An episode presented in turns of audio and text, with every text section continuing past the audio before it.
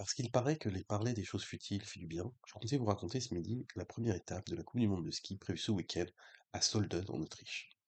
Manque de bol, celle-ci a été annulée faute de neige. Pourtant, elle avait été pensée par les dirigeants de la Fédération internationale de ski comme un moyen de faire la promotion de leur sport au moment où les réservations des vacances d'hiver battent leur plein. Oui, c'est une constante, le monde du ski et celui du tourisme d'hiver sont liés, intimement liés et dans leur tête pensante, lancer de la saison avant même le mois de novembre était vu comme un bon coup de communication et de marketing. Ingrate, la nature s'en est mêlée. Il faut dire que celle-ci a décidé de ne plus être gentille avec le monde du sport alpin ces dernières années.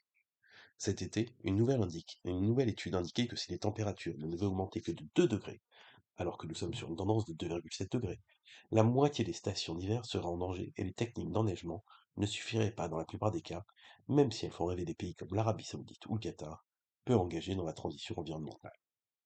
Oui, parce que pour conjurer le sort, la Fédération internationale a fait le choix de la mondialisation, et le circuit jongle entre les fuseaux horaires passant un week-end en Slovénie, l'autre aux États-Unis et le suivant en France, au mépris de toute responsabilité collective.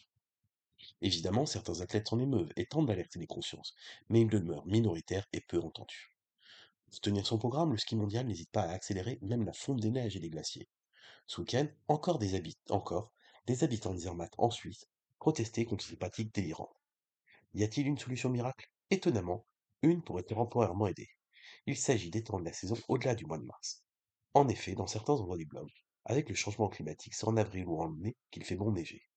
Malheureusement, cela n'intéresse pas les dirigeants du ski mondial. Ben oui, personne ne réserve ses vacances à la neige à cette période-là.